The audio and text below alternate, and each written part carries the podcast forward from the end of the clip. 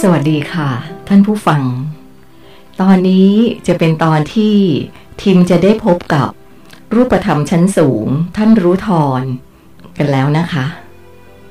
น่าตื่นเต้นดีนะคะ ขอให้เราติดตามดูว่าทีมจะได้องค์ความรู้อะไรจากท่านรู้ทอนกันนะคะ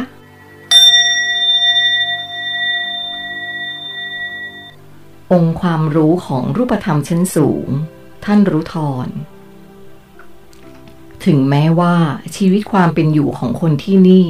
ดาวเทิงร่า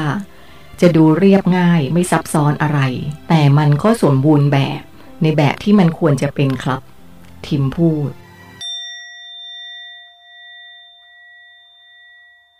ในสายตาของคุณ อาจจะมองว่ามันเรียบง่ายไม่ซับซ้อน แต่ที่จริง มันได้ผ่านกระบวนการกลั่นกรองจนรอบด้าน พิจารณาถึงผลได้ผลเสียในทุกมิติของสังคม ตั้งแต่ระดับล่างสุด จนถึงระดับบนสุด มีการคำนวณด้วยค่าตัวแปรทุกอย่าง ตั้งแต่กายภาพไปจนถึงพลังงาน จนถึงรูปแบบท้ายที่สุด ที่ดูเหมือนเป็นความธรรมดาอย่างที่คุณเห็นนี่แหละครับ นักปราชญ์ที่ได้ชื่อว่ารอบรู้ที่สุด ฉลาดที่สุด มีกระบวนการคิดที่ซับซ้อนที่สุด ที่เคยดำรงชีวิตอยู่บนโลกของคุณ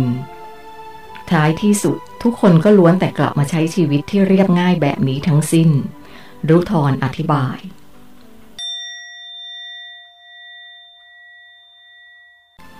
ระบบฐานคิดของพวกคุณคือ ทุกคนตั้งอยู่บนความไม่รู้ คือไม่รู้ว่าตัวเองนั้นมีสิทธิมากเพียงใด มีคุณค่าในตัวเองมากแค่ไหน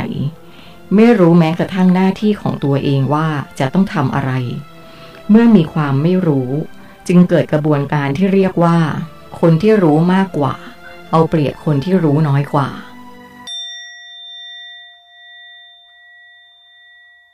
ถ้าคุณไปถามพลเมืองทุกคนของที่นี่ว่า เขารู้หรือไม่ว่า สิ่งที่เขาทำนั้นมันเหนื่อยยากมากกว่า เขาก็จะบอกกับคุณว่าเขารู้ดีทุกอย่าง พวกเขาล้วนตระหนักรู้ในแรงจูงใจ ที่ผลักดันให้เขาทำสิ่งต่างๆ เหล่านั้นคำว่าแรงจูงใจ อาจจะไม่ค่อยตรงกับความหมายที่แท้จริงสักเท่าไหร่ ที่จริงมันน่าจะหมายถึงสิ่งที่กำหนดให้เขาทำสิ่งต่างๆ ด้วยความเต็มใจมากกว่า เพราะแรงจูงใจนั้น บางครั้งก็ไม่ได้เกิดขึ้นด้วยความเต็มใจ สรุปง่ายๆคือ ถึงแม้ว่าภาพที่คุณเห็นนั้น จะเป็นความเหลื่อมล้ำ แต่มันก็ไม่ได้เกิดขึ้นจากกระบวนการแห่งการเอาเปรียบ ในทางกลับกัน มันกลับเกิดขึ้นจากการตระหนักรู้ในคุณค่า ที่เขาเหล่านั้นมีและเป็นมากกว่าวันหนึ่ง ถ้าคุณเกิดค้นพบว่า สิ่งที่คุณทำนั้นมีคุณค่ากับตัวเองอย่างมาก และคุณค่านั้นก็ส่งผ่านไปเป็นคุณนัประโยชน์กับผู้อื่นด้วย คุณจะอยากทำมัน โดยไม่หวังสิ่งตอบแทนใด ๆ เลย หน้าที่ของพวกผมคือ จะต้องเตรียมความพร้อมตลอดเวลาสำหรับทุกๆกรณีที่เป็นอุบัติเหตุของจักรวาล อันจะก่อให้เกิดความเสียหายต่อเนื่องเป็นลูกโซ่ ไปทั่วทั้งระบบ โดยเฉพาะตำแหน่งที่ตั้งของศูนย์กลางเอกภพ นั่นคือที่นี่กับดาวโลกไกอาของคุณ เราจะต้องไม่ให้มีความผิดพลาดใด ๆ เกิดขึ้นเลย ขอให้คุณสังเกตตัวเองให้ดีก็แล้วกันว่า ไม่ว่าคุณจะเกลียดชังใคร ไม่ว่าคนคนนั้นจะชั่วร้ายแค่ไหนในสายตาของคุณ แต่ถ้าเมื่อไหร่ ที่คุณมีความเกลียดชังอยู่ในใจ นั่นเท่ากับคุณได้เป็นฝ่ายของเขาไปเรียบร้อยแล้ว เพราะโดยเนื้อแท้ของผู้ที่สามารถวิวัฒจิตสำนึกของตัวเองให้เข้าถึงความรักอันสูงสุดแล้วนั้น จะต้องไม่มีความเกลียดชังหลงเหลืออยู่ในจิตใจเลย แม้แต่น้อย ตราบใดที่คุณเห็นการฆ่าเป็นเรื่องที่ชอบทำไม่ว่าจากฝ่ายไหน นั่นเท่ากับ คุณได้ปลดปล่อยคลื่นแห่งความเกลียดชัง ออกไปจากตัวคุณเรียบร้อยแล้ว ถ้าเราเป็นฝ่ายถูกรุกราน หากเราไม่ฆ่าเขา เขาก็จะมาฆ่าเรา แล้วเราจะทำอย่างไรดีล่ะครับทิมถาม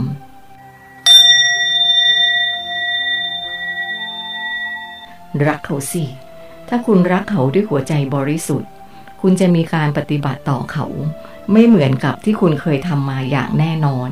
รุทรตอบถ้าคำว่าได้ผลนั้นหมายถึงการฆ่า หรือการกำจัดคนของเขาให้สิ้นซากแล้วก็ สิ่งนั้นไม่ใช่เป้าหมายของพวกเรา ชัยชนะที่แท้จริงของพวกเราคือ การทำให้เขากลับใจ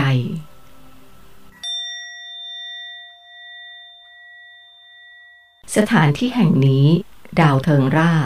คือที่ที่จิตวิญญาณของคุณปรารถนาจะมา มันเป็นที่ที่จะทำให้คุณพ้นจากเรื่องราวทั้งปวง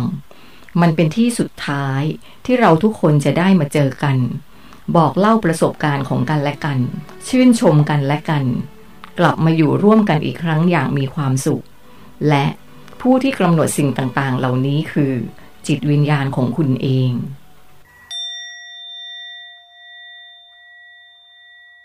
แท้ที่จริงแล้วดวงจิตวิญญาณทุกๆ ดวงนั้น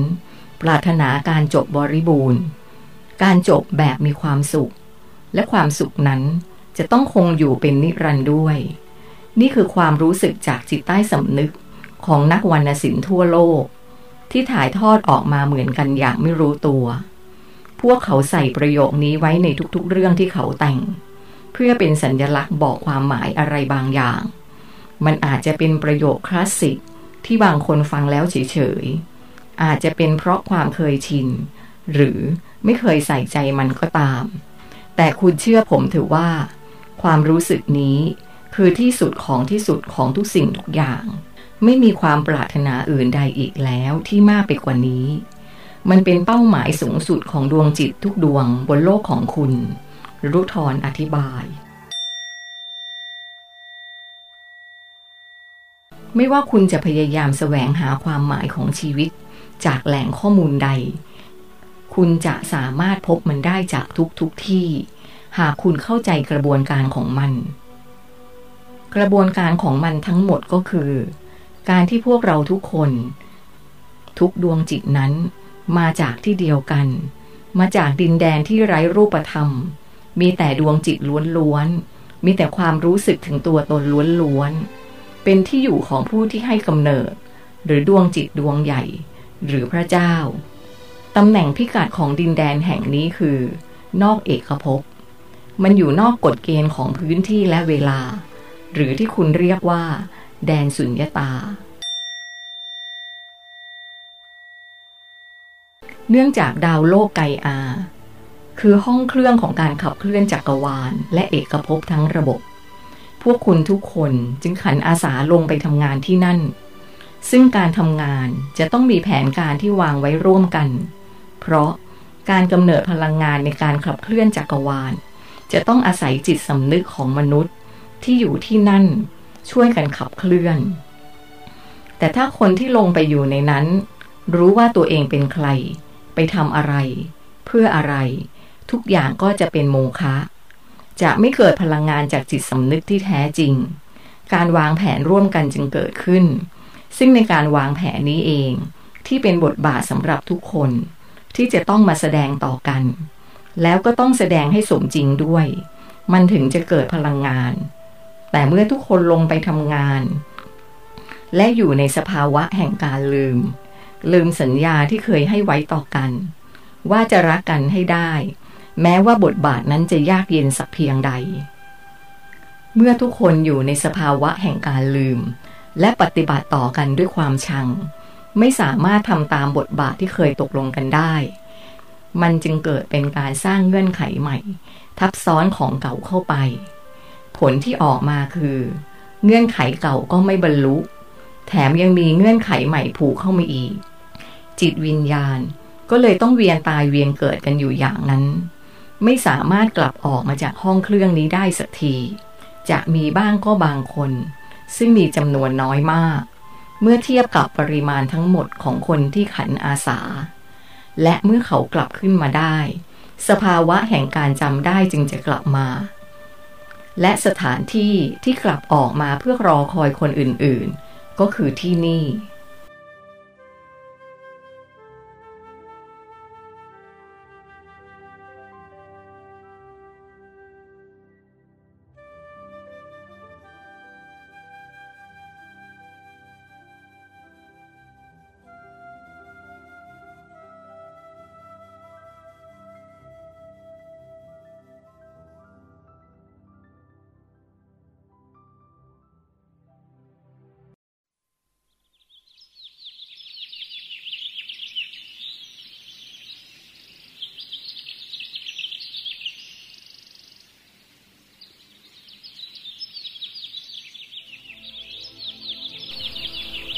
วัสดีค่ะท่านผู้ฟัง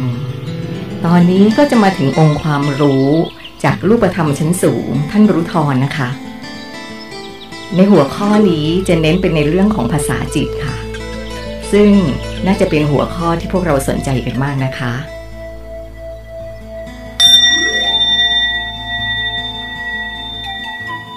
หากคุณตั้งใจฟัง และพยายามตีความจากมุมมองของคนที่กำลังรอคอยคุณอยู่ในที่ห่างไกล คุณจะพบว่ามันแฝงอยู่ในทุกเรื่องราวของชีวิต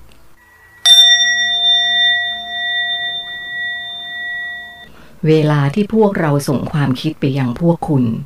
เนื่องจากภาษาที่เราส่งไปคือภาษาจิต หรือภาษาทางความรู้สึก สิ่งที่พวกคุณได้รับจึงต้องทำความเข้าใจด้วยความรู้สึกเช่นกัน บางครั้งคุณอาจจะรู้สึกเสียวๆ แปลกๆในใจ รู้สึกหดหู่ รู้สึกเศร้าๆ เหงาๆ รู้สึกเดียวดายอ้างว้าง รู้สึกเสียดาย รู้สึกโดดเดี่ยวเหมือนโดนทอดทิ้ง บางครั้งอาจเกิดคำถามขึ้นมาว่า นี่เราเกิดมาทำไม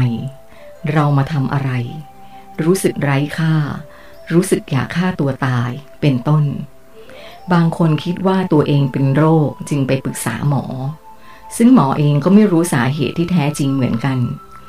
จึงมักสรุปว่า เป็นภาวะทางจิต หรือเป็นโรคซึมเศร้า อาการของความรู้สึกเหล่านี้ล้วนเกิดจาก การส่งกระแสความคิดไปจากพวกเรา ไม่ต้องกังวลใด ๆ มันไม่ใช่โรคที่เกิดจากปฏิกิริยาทางเคมีในร่างกายของคุณ ไม่จำเป็นต้องไปหาหมอ หรือกินยาให้ร่างกายได้รับสารพิษใด ๆ เพิ่มขึ้นอีก คุณเพียงรับรู้ไว้เท่านั้นว่า นี่คือกระแสความคิดที่เร่งเร้าส่งตรงไปหาพวกคุณแต่ละคน อย่างเฉพาะเจาะจงเท่านั้น มันคือความต้องการจะพบเจอกัน ของคนที่รอคอยจากที่ห่างไกล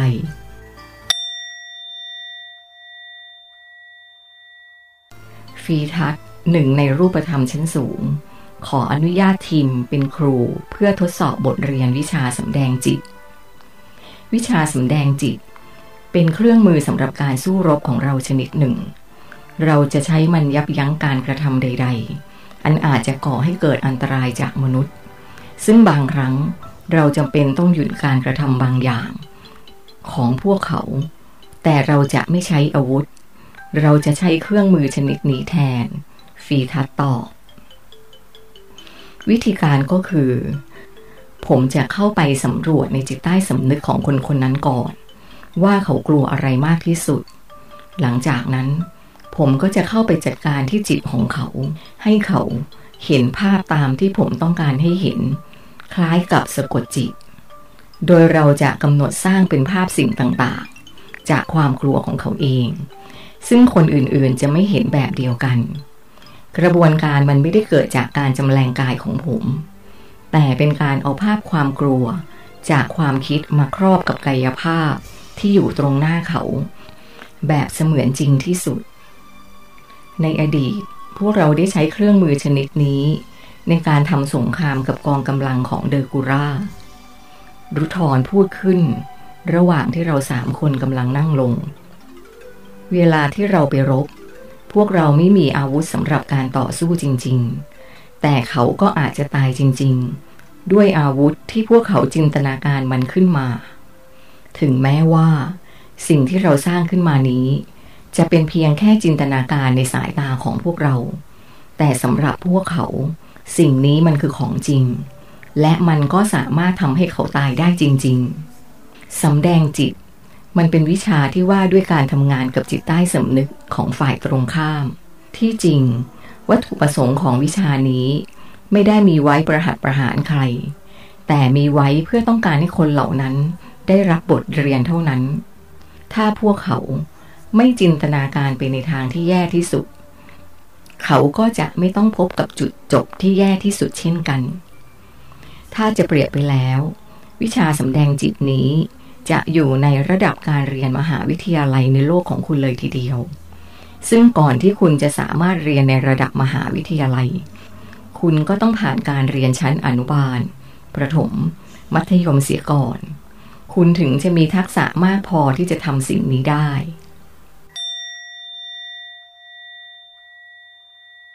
วิชาที่คุณจำเป็นต้องเรียน และฝึกฝนเป็นอันดับแรก คือวิชาภาษาจิต ซึ่งเป็นวิชาที่จะใช้ในการสื่อสารกันให้ได้ก่อน วิชาภาษาจิต ในการเรียนวิชาภาษาจิต คุณต้องมีความพร้อมสามประการก่อนนะครับ ประการที่หนึ่งร่างกายหรือรูปธรรมของคุณต้องพร้อม เพราะถ้าร่างกายคุณไม่พร้อม ประสิทธิภาพของอำนาจแม่เหล็กในตัวคุณ ก็จะไม่มีความเข้มข้นเท่าที่ควร สิ่งแรกเลย ที่เกี่ยวกับความพร้อมทางกาย คือการหายใจ สิ่งที่คุณต้องทำคือ จะต้องหายใจให้ลึกและยาวตลอดเวลา การหายใจที่ลึกและยาวนี้ในความเป็นจริง แบบง่ายๆ คือมันจะทำให้ร่างกายของคุณนั้นแข็งแรงมากยิ่งขึ้น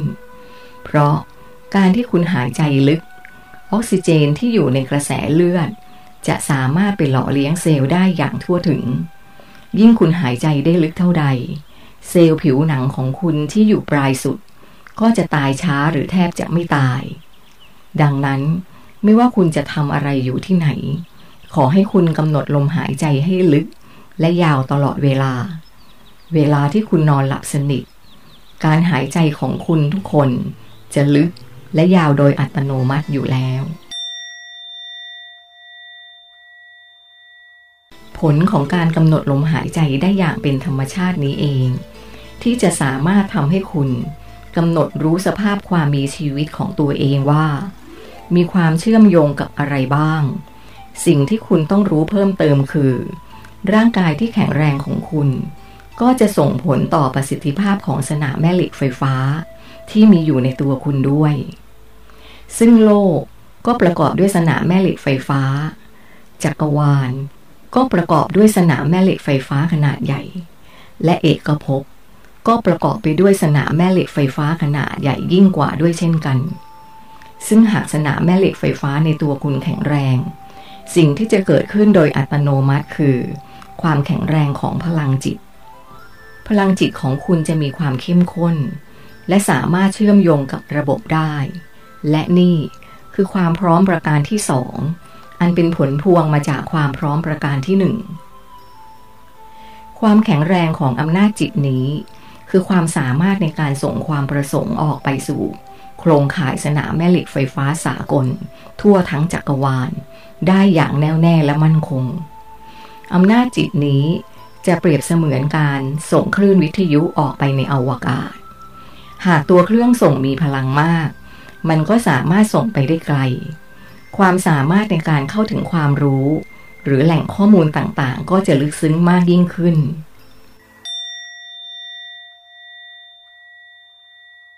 และความพร้อมประการที่สามที่คุณจะต้องฝึกฝนให้ได้ก็คือ ความพร้อมด้านอารมณ์ สิ่งนี้เราเรียกมันอีกอย่างว่า ความพร้อมของเครื่องรับ ในความเป็นจริงของทุกคนบนโลกของคุณ ในอดีต ก็มีความสามารถในการใช้ภาษาจิตกันอยู่แล้ว แต่ที่ปัจจุบันทำไม่ได้ก็เพราะ ติดปัญหาเรื่องเครื่องรับนี่แหละ วิชาภาษาจิตหรือทักษะการเข้าใจกระแสความคิดนั้น สามารถแบ่งได้เป็นสองระดับคือ 1. ระดับการสื่อสารระหว่างรูปธรรมที่อยู่ตรงหน้า และ 2. ระดับจักกรวาล หรือในระยะที่ไกลออกไปจากตัวเรา ในอดีตมีคนบางคนบนโลกของคุณ สามารถสื่อสารในระดับที่สองนี้ได้เหมือนกัน แต่เขาจะต้องผ่านการฝึกฝนพลังจิตมากพอสมควรจึงจะทำได้ ส่วนในระดับที่หนึ่งทุกคนสามารถทำกันได้อยู่แล้ว แต่เนื่องจากพวกเขา มีอุปสรรคตรงส่วนของเครื่องรับ นี่แหละจึงทำให้ไม่สามารถใช้งานมันได้ ทุกคนใช้อารมณ์ หรือบางเบากว่านั้นก็คือความรู้สึกของตัวเอง ไปบทบังสารที่คนรอบข้างส่งมา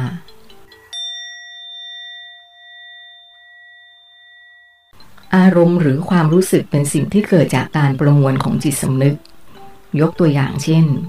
เมื่อคุณได้ยินเสียงอะไรบางอย่าง วินาทีแรกที่จิตสำนึกรับรู้ว่าอะไรเป็นอะไร เช่น เสียงดัง เบา แหลม ทุ้ม ในกระบวนการถัดมา จิตสำนึกก็จะแปลสัญญาณไปสู่กระบวนการที่สองคือ ถ้าเสียงดังก็แปลเป็นความหนวกหู ถ้าเบาๆ ก็แปลเป็นไพเราะสบายๆ ถ้าเสียงแหลมก็แปลเป็นแสบแก้วหู และถ้าเสียงทุ้มก็แปลเป็นอื้อๆเป็นต้น ต่อจากนั้น จิตสำนึกก็จะแปลความให้เข้าสู่กระบวนการถัดไปอีก ซึ่งกระบวนการนี้นี่เองที่เป็นจุดเริ่มต้นของปัญหา คือการเกิดเป็นความรู้สึกเช่น เสียงดังหนวกหู ฉันจึงรู้สึกไม่ชอบ เสียงเบาๆไพเราะดี ฉันจึงรู้สึกชอบ เสียงแหลมนี้แสบแก้วหู ฉันจึงรู้สึกเกลียด และเสียงทุ้มๆนี้ ฟังแล้วอื้อๆจึงทำให้ฉันรู้สึกรำคาญ เมื่อมีกระบวนการนี้เกิดขึ้นแล้ว มันก็จะทำให้มีกระบวนการต่อมาโดยอัตโนมัติอีกทันที นั่นคือเกิดเป็นอารมณ์ เช่น เสียงดัง หนวกหู ฉันไม่ชอบ จึงทำให้ฉันโกรธ ความโกรธเป็นอารมณ์ เสียงเบาๆไพเราะ ฉันชอบ เมื่อชอบจึงเกิดเป็นความสุข เสียงแหลม แสบแก้วหู ฉันเกลียด จึงเกิดเป็นความหงุดหงิดเป็นต้น ซึ่งเมื่อกระบวนการเหล่านี้เกิดขึ้น นอกจากมันจะทำให้เราไม่สามารถรับรู้สารที่ส่งมาได้ อย่างที่มันเป็นจริงแล้ว มันยังก่อให้เกิดกระบวนการต่างๆ ในขั้นตอนต่อไป ซึ่งส่งผลให้ไปสร้างเงื่อนไขที่ผิดพลาดล่วงเกินกัน จนเกิดเป็นการเกี่ยวกรรมกันขึ้น อย่างไม่รู้จักจบสิ้นอีก อารมณ์ความรู้สึก เกี่ยวอะไรกับการใช้ภาษาจิตครับ ทิมถาม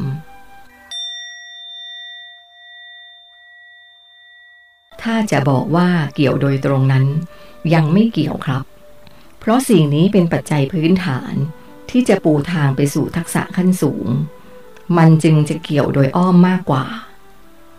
ผมจะอธิบายให้คุณเห็นภาพก่อนนะครับว่า มันจะเกี่ยวโดยอ้อมอย่างไร สมมุติว่าคุณมีสมาชิกที่อยู่ในบ้านเดียวกันหลายคน และในบรรดาสมาชิกในบ้านทั้งหมด มีคนคนหนึ่ง ที่มักจะมีอุปนิสัยซุ่มซ่าม เขามักจะเป็นคนที่ทำของแตกหักเสียหายอยู่เป็นประจำ คุณได้บันทึกความรู้สึกนี้ไว้ในความทรงจำของคุณ และหากสมมุติว่าวันหนึ่ง คุณเข้าไปในบ้าน และพบว่าที่โต๊ะอาหารมีจานหล่นแตกอยู่หนึ่งใบ วินาทีนั้น คุณจะนึกถึงเขาคนนั้นเป็นคนแรกทันที คุณจะพุ่งเป้าไปที่คุณสมบัติที่คุณเคยบันทึกไว้ และคุณอาจจะเชื่ออย่างสนิทใจว่า เขาต้องเป็นคนทำอย่างแน่นอน ทั้งที่คุณไม่ได้เห็นกับตาว่าใครเป็นคนทำภาพจำนี้ มันสามารถบิดเบือนทุกอย่างที่จะเกิดขึ้นกับคุณ และหากในอนาคต คุณบังเอิญต้องปฏิสัมพันธ์กับใครบางคน ที่มีลักษณะใกล้เคียงกับเขาคนนี้ คืออาจจะมีรูปร่างหน้าตาคล้ายกัน หรือสีผิวคล้ายกัน วินาทีแรกที่คุณเจอกับคนลักษณะเดียวกันนี้ คุณจะมีความรู้สึกที่ไม่ดีกับเขาทันที ทั้งๆทที่คุณเพิ่งได้รู้จักกัน ทั้งๆทที่คนนี้อาจจะเป็นคนที่มีระเบียบก็ได้ ความรู้สึกเช่นนี้ อาจจะทำให้ข้อความการสื่อสารระหว่างคุณกับเขา ถูกบิดเบือนไปด้วยเช่นกัน และนี่คืออุปสรรคแบบหยาบๆก่อนการรับรู้สารทางจิตอื่นๆ คุณลองคิดดูสิว่า วันหนึ่งหนึ่งคุณเก็บเอาประสบการณ์ด้านความรู้สึกที่ดีหรือไม่ดีเหล่านี้ ไว้มากมายแค่ไหน แล้วคุณก็บันทึกมันไว้ในภาพจำของคุณ ภาพจำเหล่านี้ก็สะสมมากขึ้นมากขึ้น จนทำให้สายตาของคุณเห็นสิ่งต่างๆ ไม่ตรงกับที่มันเป็นจริง และมันก็ยังไปทำให้ เกิดการบิดเบือนของกระแสความคิด ที่จะได้รับจากจิต ซึ่งจะเป็นข้อมูลในชั้นที่บางเบากว่าหลายเท่า ดังนั้น คนที่ไม่สามารถจัดการเรื่องอารมณ์ และความรู้สึกได้นั้น เขาก็จะยังไม่มีทักษะในการรับฟังภาษาจิตได้เช่นกัน แล้วเราจะจัดการกับมันได้อย่างไรล่ะครับ ทิมถาม ต้องหยุดกระบวนการนี้ตั้งแต่วินาทีแรกของการรับรู้ อย่าให้มันเกิดกระบวนการถัดไปครับ คุณต้องหยุดอยู่แค่การรับรู้ว่าอะไรเป็นอะไร หยุดแค่ให้รู้ว่านี่คือเสียงดัง เบา แหลม หรือทุ้มเท่านั้น พยายามกำหนดรู้จากทักษะการหายใจที่ลึกและยาวของคุณให้ทัน ไม่ต้องห่วงนะครับ คุณจะสามารถทำได้สำเร็จ ถ้าหากคุณมีความพร้อมเรื่องการหายใจแล้ว เพียงแต่สิ่งที่คุณต้องรู้คือ การฝึกหายใจให้ลึกและยาวนั้นทำเพื่ออะไร ที่ผ่านมา คนที่ฝึกเรื่องพวกนี้ไม่เคยรู้วัตถุประสงค์ เขาฝึกกันแค่ให้เกิดความว่าง บางคนช่วงเวลาที่ฝึกนั้นทำได้ดี แต่เนื่องจากไม่รู้ว่าจะเอาวิธีนี้ไปใช้ทำอะไร เมื่อเจอกับสถานการณ์จริงจึงทำอะไรไม่ถูก สุดท้ายเขาก็จะเลือกใช้วิธีการเดิมที่เขาเคยชิน นั่นคือ การปล่อยให้เกิดความรู้สึก อารมณ์ และเมื่อสิ่งเหล่านี้เกิดขึ้นแล้ว มันก็ไม่ยากที่จะเกิดกระบวนถัดไป ซึ่งบางครั้งมันก็สายไปแล้ว มันจะไม่ใช่แค่การก่อพันธกรรมทางพลังงานเท่านั้น มันยังสามารถก่อเป็นพันธกรรมทางกายภาพด้วย และแน่นอน การที่พวกคุณมีพันธกรรมต่อกันและกัน มันย่อมต้องการการกลับมาแก้ไขให้ถูกต้องในอนาคต และนี่เป็นเหตุผลว่า ทำไมพวกคุณจึงต้องเวียนว่ายตายเกิดกันไม่รู้จักจบสิ้น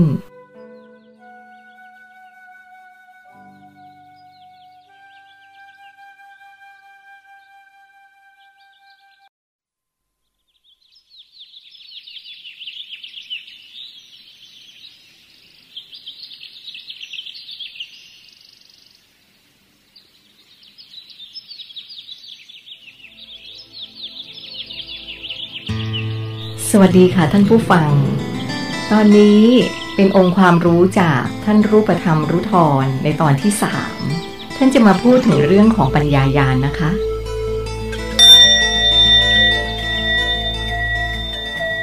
ที่จริงศาสตร์ทุกศาสตร์ที่พวกคุณต้องรู้ มันคือเรื่องเดียวกัน เพียงแต่สิ่งที่พวกคุณเคยรู้มานั้น มันรู้กันเป็นส่วนๆรู้แค่ผิวๆไม่สามารถรู้แบบกว้าง และไม่สามารถรู้แบบลึกได้ ความรู้ต่างๆ มันจึงไม่เชื่อมโยงเป็นเนื้อเดียวกัน เมื่อคุณฝึกฝนทักษะการมองทุกสรรพสิ่ง ด้วยความไม่บิดเบือนใด ๆ อย่างนี้ไปเรื่อยๆ มันฝึกทักษะการอยู่กับการกระทำในทุกย่างก้าวของชีวิตไปเรื่อยๆ พลังอำนาจทางความคิดของคุณ ก็จะมีอนุภาพที่เข้มข้นทะลุทะลวงได้เอง อย่างที่คุณก็ต้องแปลกใจ กระบวนการนี้ พวกคุณจะเรียกมันว่าปัญญายาณ เมื่อไหร่ที่คุณมีความประสงค์จะรู้อะไร เพียงแค่คุณส่งความต้องการออกไป วิธีการนี้ ถ้าจะพูดแบบง่าย ๆ มันก็คือ การตั้งคำถามนั่นเอง เมื่อไหร่ที่คุณตั้งคำถาม มันจะเป็นการส่งกระแสคลื่นแม่เหล็กไฟฟ้า ออกมาจากสมองของคุณ ยิ่งถ้าคุณมีความพร้อมในข้อหนึ่งสองสามมากเท่าใด คุณก็จะยิ่งสามารถส่งคำถามไปได้กว้าง และไกลมากเท่านั้น ในทางกลับกัน ในเวลาที่มีคนส่งความคิดมาถึงคุณ ยิ่งคุณมีชั้นของการบิดเบือนข้อมูล ที่ผมอธิบายไปเมื่อสักครู่ คือเรื่องของอารมณ์ และความรู้สึกบางเบามากเท่าไหร่ คุณก็จะยิ่งมีความสามารถในการรับข้อมูล ได้ละเอียดลึกซึ้งมากเท่านั้น อย่าว่าแต่จากคนรอบๆข้างเลย จากสุดขอบจักรวาลคุณก็ยังสามารถรับได้ และเมื่อไหร่ที่คุณประกอบพร้อมด้วยคุณสมบัติทางปัญญายาณ คุณก็จะสามารถพัฒนาในขั้นถัดไปได้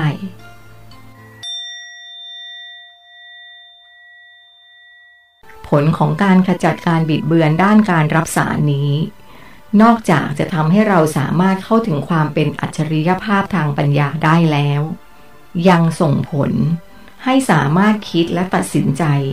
กระทำต่อทุกๆสถานการณ์ ที่จะมาเป็นเงื่อนไขในชีวิตได้อย่างถูกต้อง แม่นยำไม่ทำให้เกิดความผิดพลาดล่วงเกินกัน ไม่เกิดภารกรรมใด ๆ จนท้ายที่สุด ดวงจิตวิญญาณของเราก็จะไร้ซึ่งน้ำหนักมวล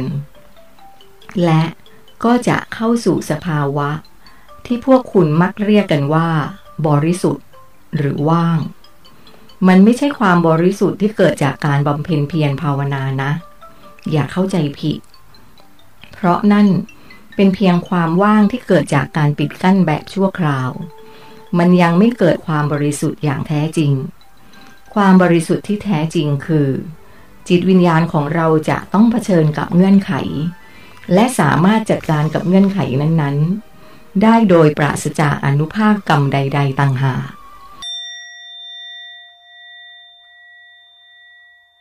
คุณต้องใช้เวลาสักระยะหนึ่งนะครับ เพื่อปรับเปลี่ยนพฤติกรรมการหายใจลึกและยาว ให้ได้อย่างเป็นธรรมชาติ คุณสามารถเริ่มต้นตั้งแต่วินาทีนี้ เพราะมันเป็นสิ่งที่ทำได้เลยไม่ต้องรออะไร และยิ่งถ้าคุณสามารถทำมันได้ โดยที่คุณยังพูด คิด หรือทำอะไรต่อมิอะไรไปพร้อมๆกันด้วยแล้วล่ะก็ นั่นเป็นสิ่งที่ถูกต้องที่สุด ธรรมชาติของดวงจิตของเราทุกคน ถูกออกแบบมา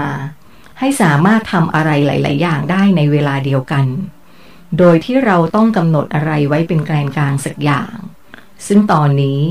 ผมได้กำหนดให้คุณยึดหลักพลังชีวิตของคุณเป็นแกนกลาง ลมหายใจที่กำลังม้วนตัวเข้าไปในร่างกายของคุณ มันเป็นสิ่งเดียวที่แสดงออกถึงความมีชีวิต และชีวิตนี่เอง คือส่วนผสมที่ลงตัวระหว่างรูปธรรม กับนามธรรม หรือ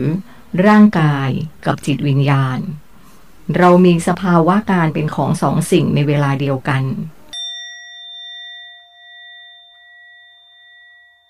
การที่เราใช้ความรู้สึกแห่งการมีชีวิตเป็นแกนกลาง ก็ทำให้เราลำลึกได้เสมอว่า ยังมีตัวเราอยู่ ในชีวิตประจำวันของพวกคุณบนดาวโลกไกอา พวกคุณทุกคนไม่เคยรู้ตัวเองกันเลย คุณเอาความคิดของพวกคุณ ไปผูกอยู่กับสถานการณ์ที่อยู่ตรงหน้า และปล่อยให้สถานการณ์เหล่านั้นกำหนดการกระทำของคุณอยู่ตลอดเวลา เช่น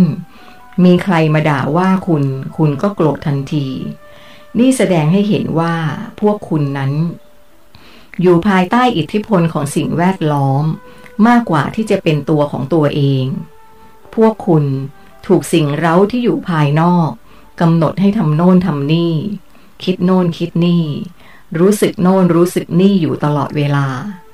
ไม่มีเวลาใดเลยที่พวกคุณจะรู้สึกถึงความเป็นตัวของตัวเอง ดังนั้น การที่คุณกำหนดให้กายและลมหายใจ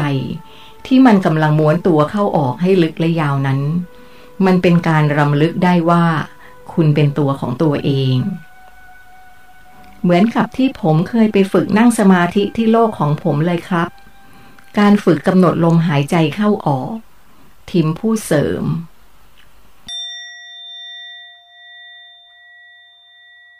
มันมีความผิดพลาดอยู่สองประการในสิ่งที่พวกคุณทำกันคือ 1. คุณไม่รู้ว่าคุณทำสิ่งนี้ไปเพื่ออะไร ดังที่ผมได้อธิบายไปแล้วในช่วงต้น และสองเวลาที่คุณทำมัน คุณไม่ได้ทำแบบเป็นธรรมชาติ คือคุณไม่ได้ฝึกทำในชีวิตประจำวันทำทุกขณะจิตที่พูด คิด ปฏิสัมพันธ์กับผู้คนรอบข้าง พวกคุณใช้การหลบไปอยู่ในที่ที่ไม่มีใครไป นั่งหลับตาสงบอยู่คนเดียว ซึ่งวิธีการแบบนี้มีผลเสียมากกว่าผลดี ผลดีคือ คุณสามารถจดจ่อกับการกำหนดลมหายใจได้ง่าย แต่ผลเสียคือคุณจะไม่ทำมันอีก หลังจากที่คุณเดินออกจากสถานที่แห่งนั้น และยิ่งถ้าคุณไม่เข้าใจกระบวนการในข้อหนึ่ง คือจะเอาการจดจ่อกับลมหายใจนี้ ไปทำอะไรด้วยแล้วล่ะก็ สภาวะอารมณ์ความรู้สึกของคุณ จะยิ่งพุ่งพล่านเป็นสองเท่า เพราะ ระหว่างที่คุณอยู่ในความสงบสงัด ปราศจากสิ่งรบกวนอยู่นั้น คุณเหมือนได้รับการพักผ่อนทางจิต การพักผ่อนหรือการหยุดพัก ย่อมเกิดความสบายจนบางครั้งเกิดเป็นความปิติสุข และเมื่อเกิดความรู้สึกนี้ขึ้นมา เวลาที่คุณออกไปเจอกับสถานการณ์อันไม่พึงประสงค์ในชีวิตประจำวัน คุณก็จะยิ่งมีความรู้สึกและอารมณ์มากกว่าคนอื่นๆ ที่ไม่ได้ทำวิธีการแบบนี้เป็นสองเท่า ถ้าคุณโกรธ คุณก็จะโกรธมากกว่าคนอื่นเป็นสองเท่า ถ้าคุณหงุดหงิด คุณจะหงุดหงิดมากกว่าคนอื่นเป็นสองเท่า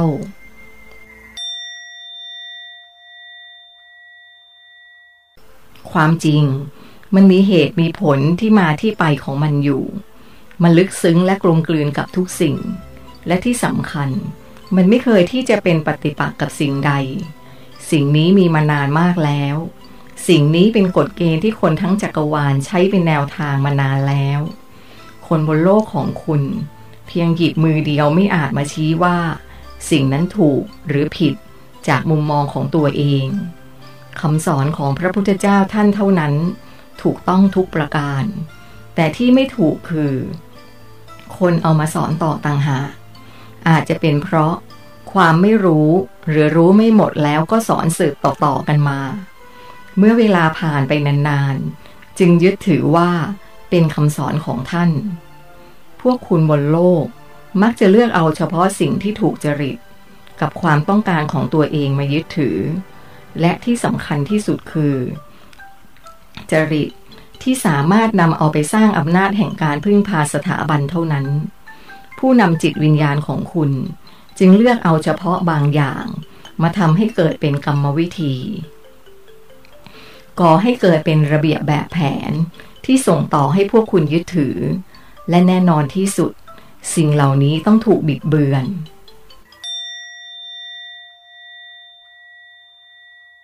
ถ้าคุณคิดว่าจะยึดถือคำสอนของศาสดาของคุณ สิ่งที่ท่านห้ามทำไมพวกคุณยังทำกัน เช่น การห้ามสร้างรูปเหมือนแทนตัวตนของท่าน ผู้เป็นนักบวชห้ามใช้เงิน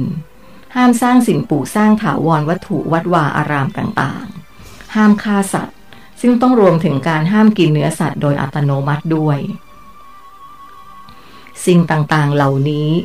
คือสิ่งที่ท่านห้ามไว้สำหรับผู้ที่จะทำหน้าที่สืบทอดคำสอนของท่าน แต่คุณจะเห็นว่า พวกเขาเพิกเฉยต่อคำสอนเหล่านี้ น่าจะเรียกว่าคำสั่งมากกว่าเนาะเพราะมันมีคำว่าห้าม และนี่คือการแสดงให้เห็นอย่างชัดเจนว่า พวกคุณเลือกทำเฉพาะในสิ่งที่เอื้อต่อความต้องการของตัวเองเท่านั้น ในสายตาของผม การละเมิดในข้อห้ามนี้ต่างหากที่เป็นการดูหมิ่น ผมพูดสิ่งที่เป็นความรู้ เป็นเรื่องที่คุณควรรู้ ผมอธิบายที่มาที่ไป อธิบายหลักการที่มันสืบเนื่องกัน คุณสามารถพิสูจน์มันด้วยประสบการณ์และสมองของคุณเอง และที่สำคัญเหนือสิ่งอื่นใดคือ ผมกำลังทำเหมือนกับที่พระพุทธเจ้าของคุณทำคือการทำให้คุณไม่ต้องพึ่งพาใคร ไม่ต้องพึ่งพาพิธีกรรม ไม่ต้องพึ่งพาสถาบัน คุณสามารถใช้ศักยภาพที่มีอยู่ในตัวเอง เข้าใจทุกสิ่งทุกอย่างได้เอง จัดการทุกอย่างได้เอง บริสุทธิ์ได้เอง หลุดพ้นออกจากห้องเครื่องแห่งจักรวาลได้เอง ซึ่งในความเป็นจริงมันก็ต้องทำด้วยตัวเองเท่านั้น ใครก็ตามที่มาอ้างตัวว่าไปกับเขา เขาจะพาไปนั้น ขอให้คุณคิดไว้เลยว่า เขาโกหก การที่คุณเชื่อใครบางคนศรัทธาใครบางคน และหวังว่าหากศรัทธาเขาแล้ว จะทำให้คุณพ้นออกมาได้นั้น ผมบอกได้เลยว่าไม่มีทาง ห้องเครื่องแห่งนี้ไม่มีใครพาใครออกมาได้ ทุกคนต้องพยายามทำด้วยตัวเองเท่านั้น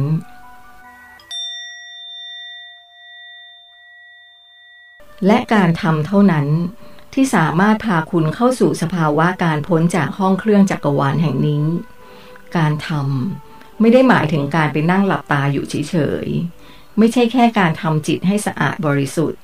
แต่ไร้การปฏิสัมพันธ์ใด ๆ กับใคร สิ่งนั้นไม่ได้เรียกว่าการทำหรือการปฏิบัติ การทำคือการออกไปเผชิญกับบทเรียนบททดสอบว่า คุณจะสามารถแสดงความรักต่อใคร ๆ ในโลกนี้ ได้มากแค่ไหนต่างหาก ผมอธิบายเพื่อความเป็นเอกภาพของความรู้ ความรู้ที่ดีควรอธิบายได้ทุกมิติ ที่ผมพูดให้คุณฟังนี้ มันเป็นผลที่สืบเนื่องกัน ถ้าคุณสามารถเข้าใจภาษาจิต คุณก็จะสามารถเข้าถึงองค์ความรู้จากที่ไหนก็ได้ องค์ความรู้เหล่านั้น ก็จะบอกกับคุณว่า คุณควรจะทำหรือไม่ควรทำสิ่งใด เมื่อคุณเจอกับสถานการณ์อันไม่พึงประสงค์ เมื่อคุณทำสิ่งใดโดยไม่เกิดความผิดพลาด ไม่เผลอไปก้าวล่วงผู้ใด คุณก็มีโอกาสที่จะปลดเปลื้องพันธนาการแห่งกรรมได้ ท้ายที่สุด จิตวิญญาณของคุณก็จะเป็นอิสระ ขอให้คุณกำหนดสิ่งนี้ให้ได้ตลอดเวลาในยามตื่น ทุกๆขณะที่เราคุยกัน ทุกๆขณะที่กิน เดิน นั่งก็แล้วกัน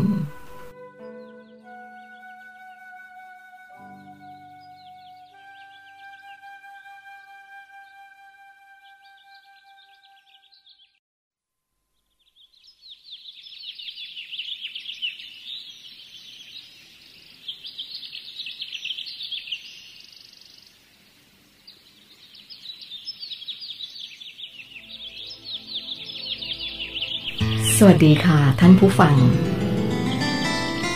จากนี้จะเป็นองค์ความรู้ จากรูปธรรมชั้นสูง ท่านรุทรในตอนที่ 4 นะคะ ตอนนี้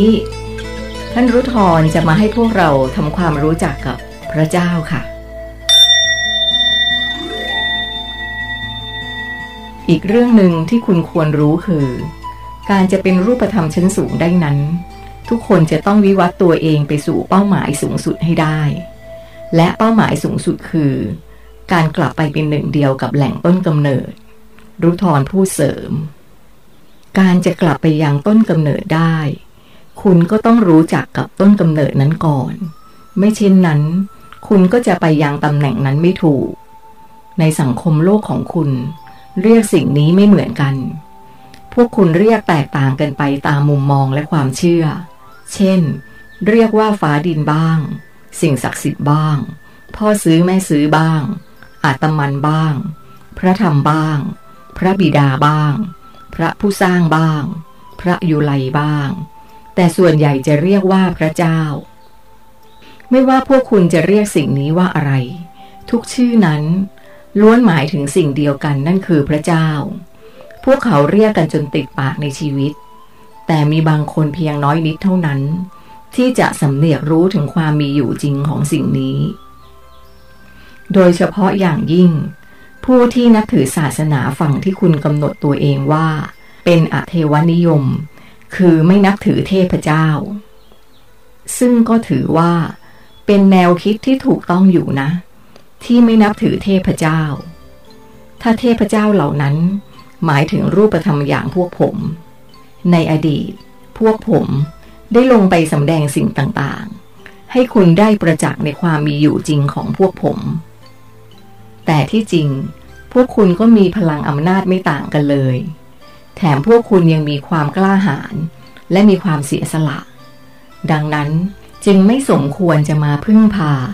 หรืออ้อนวอนร้องขออะไรจากพวกผม เพราะนั่นเท่ากับ คุณได้สูญเสียพลังอำนาจของตัวเองไปอย่างสิ้นเชิง และยกเอาอำนาจของคุณให้กับคนที่คุณนับถือแทน แต่คำว่าพระเจ้ากับเทพเจ้านั้นแตกต่างกัน พระเจ้าคือผู้สร้างทุกสรรพสิ่ง สร้างแม้กระทั่งเทพเจ้าที่พวกคุณนับถือ แต่ในทำนองเดียวกัน ศาสนาที่นับถือเทพเจ้า เทวนิยม โดยมีพระเจ้าเป็นหนึ่งในนั้น ศาสนาประเภทนี้ ก็ยิ่งทำให้คุณอ่อนแอ ไร้ซึ่งพลังอำนาจในตัวเอง ความเชื่อเรื่องการมีอยู่ของพระเจ้านี้ ทางฝ่ายอาเทวนิยม ก็ดูถูกเหยียดหยามคนที่นับถือเทพเจ้าว่าเป็นพวกงมงายไร้ตรกะเหตุผล ส่วนคนที่เชื่อเรื่องการมีอยู่ของพระเจ้า ก็มองพระเจ้าเป็นเพียงเทพเจ้า ที่เขาสามารถร้องขอ และพึ่งพาให้มีความสุขสมหวังเท่านั้น สรุปคือ คนทั้งสองกลุ่มในโลกของคุณ ทั้งเทวนิยมและอะเทวนิยม ไม่มีใครเลย ที่จะสัมผัสถึงความมีอยู่ของพระเจ้า ในความหมายที่แท้จริงได้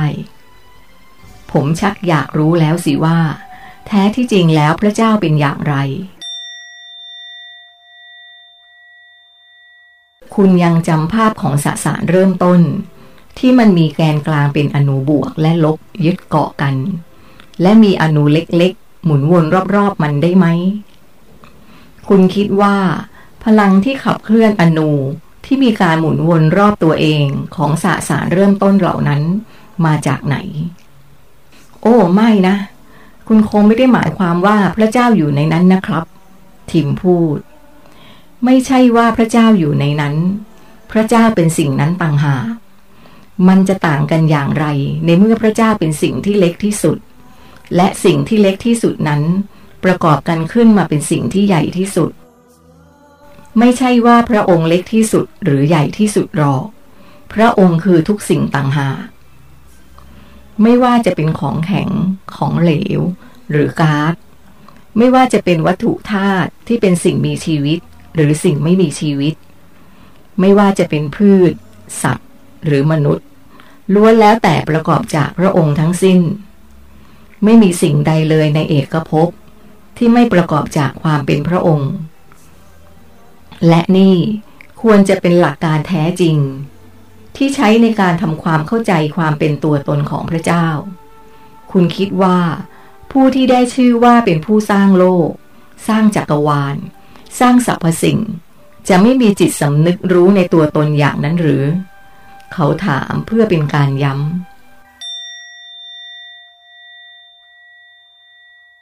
ที่พวกคุณสร้างภาพของการสร้างโลก สร้างมนุษย์ และสร้างสรรพสิ่ง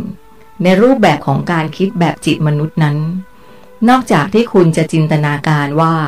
พระเจ้าคือคนคนหนึ่งที่มีรูปร่างเหมือนพวกคุณแล้ว พระองค์ยังมีเวทมนต์ เสกให้โลกอุบัติขึ้นมาทั้งใบ ปิ้ง เนรมิตดวงดาวระยิบระยับมาประดับประดาเต็มท้องฟ้า เนรมิตจักรวาลและเอกภพ ปิ้งปิ้งปิ้งหยิบดินขึ้นมาก้อนหนึ่ง แล้วปั้นมันให้เกิดเป็นชายหญิงคู่แรก เพราะความคิดของพวกคุณเป็นแบบนี้ จึงทำให้มีใครบางคนเกิดคำถามที่ท้าทายขึ้นมาว่า ถ้าพระเจ้าสร้างโลก สร้างมนุษย์ และใครกันละ่ะที่สร้างพระเจ้า ก็สมควรแล้วที่เขาไม่เชื่อเรื่องการมีอยู่ของพระเจ้า และเห็นเรื่องนี้เป็นเรื่องน่าขันไปเสีย ก่อนอื่น ผมขอให้คุณสลัดภาพของพระเจ้า ที่เป็นรูปธรรมแบบมนุษย์ออกไปจากสมองของคุณให้ได้เสียก่อน ไม่เช่นนั้น ไม่ว่าคุณจะอธิบายเกี่ยวกับพระเจ้าอย่างไร ก็จะออกมาเป็นเรื่องตลกสิ้นดี มันคือต้นเหตุ ที่ทำให้จินตภาพของพระเจ้านั้น ผิดเพี้ยนไปอย่างมหาศาล ถึงแม้ว่า พระเจ้าจะมีจิตสำนึกรู้แห่งการมีตัวตน แต่พระองค์ก็ไม่ได้มีรูปธรรมอะไรเลย ที่แสดงว่าเป็นพระองค์ และในขณะเดียวกัน ก็ไม่มีรูปธรรมใดเลยอีกเช่นกัน ที่ไม่มีความเป็นพระองค์ ที่ผมเคยให้ใครบางคนอธิบายเกี่ยวกับเรื่องแรงสั่นสะเทือน ที่ก่อให้เกิดเป็นคลื่นความถี่ชนิดหนึ่งที่ออกมาจากสสารเริ่มต้น คลื่นที่ปลดปล่อยออกมานี้ มีรหัสเป็นภาษาพูดว่า การยึดโยงเหนี่ยวรั้ง หรือที่คุณเรียกว่า คลื่นรัก หรือคลื่นบวกนั่นเอง เมื่อปรากฏเป็นคลื่นออกมาแล้ว ในบรรดาคลื่นเหล่านี้ ก็จะมีค่าของการสั่นสะเทือนที่ไม่เท่ากันในแต่ละขั้น ของการวิวัฒเป็นสสาร มันเป็นคลื่นที่แยบยนจนทำให้ปรากฏเป็นสรรพสิ่งที่หลากหลาย และซับซ้อนมากขึ้น แรงสั่นสะเทือนนี้เอง ได้มีการกำหนดค่าในแต่ละขั้นตอน ให้มีความสลับซับซ้อนทำให้มีความละเอียดแยบยนขึ้นเรื่อยๆ พอผมพูดว่ามีการกำหนดค่า ผมหมายความถึง สิ่งที่จะมาทำหน้าที่กำหนดค่าต่างๆ เหล่านั้น ในทุกๆขั้นตอนของการวิวัฒน์ให้มันอุบัติขึ้นเป็นสรรพสิ่ง การปรากฏเป็นวัตถุไร้ชีวิต ปรากฏเป็นพืช ปรากฏเป็นสัตว์เซลล์เดียว ปรากฏเป็นสัตว์มีกระดูกสันหลัง ปรากฏเป็นสัตว์มีสมองมีจิตสำนึก จนกระทั่ง ปรากฏเป็นมนุษย์ที่มีสติปัญญา สิ่งเหล่านี้จึงเกิดขึ้นจากความจงใจ ไม่ใช่เกิดขึ้นจากความบังเอิญ สิ่งที่จะมาทำหน้าที่กำหนดค่านี้ คือสิ่งที่ทรงภูมิปัญญา และจะเป็นสิ่งอื่นไปไม่ได้ นอกจากพระเจ้า เพราะพระเจ้าเป็นสิ่งนั้น พระองค์จึงสามารถกำหนดในทุกๆขั้นตอนแห่งการสั่นสะเทือนกำหนดในทุกๆขั้นตอนของการสร้างสรรค์คุณสมบัติกำหนดในทุกระดับขั้นของการอุบัติจากกระบวนการตั้งแต่เริ่มต้น จนสิ้นสุด เพื่อให้ได้สิ่งที่พระองค์ต้องการ เพราะพระเจ้าเป็นทุกสิ่งอยู่แล้ว พระองค์เป็นละอองธุลีที่กระจัดกระจายอยู่ทั่วสนามพลังงานในเอกภพการสร้างสิ่งต่างๆ จึงเป็นพระองค์เองเท่านั้นที่กำหนด ไม่มีใครมาสร้างพระองค์อีก พระองค์เป็นสิ่งที่มีอยู่ก่อนแล้วอย่างเนิ่นนาน ภายใต้สนามพลังงานของพระองค์เอง ถ้ามีใครมาสร้างพระองค์ขึ้นมา พระองค์ก็จะไม่ใช่ผู้สร้าง พระองค์เป็นผู้อุบัติละอองธุลี คือสสารเริ่มต้นเหล่านั้นขึ้นมา มันยึดโยงกันอยู่ ด้วยคลื่นความถี่ที่อยู่ระหว่างสสารเริ่มต้นเหล่านั้น ในอดีตอารยธรรมโบราณของคุณ ได้สร้างภาพของคลื่นความถี่ที่อยู่ระหว่างสสารเริ่มต้นเหล่านั้น ให้เป็นเทพเจ้าตนหนึ่ง แต่อย่าไปสนใจเลยว่าชื่ออะไร เพราะมันถูกจินตนาการขึ้น จากแนวคิดแบบมนุษย์ เนื่องจากคุณมีความเป็นพระเจ้าอยู่ในตัว คุณคือส่วนหนึ่งของพระองค์ คุณเกิดมาจากพระองค์ และท้ายที่สุด คุณก็จะต้องกลับไปรวมกับพระองค์ แต่ขณะนี้ โดยเฉพาะมนุษย์ดาวโลกไกอา ผู้ซึ่งอาสาไปปฏิบัติหน้าที่ในห้องเครื่องจักรวาล ได้ถูกตัดขาดจากพระองค์เกือบจะสิ้นเชิง หน้าที่ของทุกคนต้องกลับ แต่ถ้ากลับไม่ได้ ดวงจิตวิญญาณดวงนั้น ก็จะตกค้างอยู่ที่นั่นตลอดไป ซึ่งจะมีผลทำให้ ดวงจิตที่เป็นสมาชิกของเขาไม่สมบูรณ์ และทั้งหมดก็จะไม่สามารถกลับไปเป็นหนึ่งเดียวกับพระเจ้าด้วยเช่นกัน พวกเขาเป็นสมาชิกเศษส่วนดวงจิตของคุณ พวกเขากำลังรอคอยกันกลับมาประกอบเป็นดวงจิตที่สมบูรณ์จากคุณ และพวกเขาทั้งหมด ก็กำลังดำรงชีวิตอยู่ที่ดาวเทิงราที่คุณยืนอยู่นี้ ในอดีต พระเจ้าจึงต้องมีการส่งรูปธรรมชั้นสูงไปเกิดที่ดาวโลกไกอา เพื่อเป็นผู้ชี้ทางแก่พวกคุณในหลายยุคหลายสมัย แต่จนแล้วจนรอด พวกคุณก็ยังตกค้างกันอยู่ที่นั่นเป็นจำนวนมาก การที่เขาเรียกพระเจ้าผู้ปกครองก็ถูกต้องแล้ว เพราะเราเรียกจากบทบาท การเป็นผู้ปกครองจักรวาล และเอกภพทั้งหมด พระเจ้านั้นมีหลากหลายบทบาท ถ้าเราจะนิยามพระองค์ในบทบาทของผู้ให้กำเนิดทุกสรรพสิ่ง เราก็จะเรียกพระองค์ว่าพระผู้สร้าง ถ้าจะนิยามในบทบาทของความเป็นองค์ความรู้ทั้งมวล เราก็อาจจะเรียกพระองค์ว่าพระธรรม และถ้าเราจะนิยามบทบาทของการเป็นผู้ที่ครอบครองจักรวาล และเอกภพทั้งหมด เราก็สามารถเรียกพระองค์ว่า พระผู้ปกครองก็ได้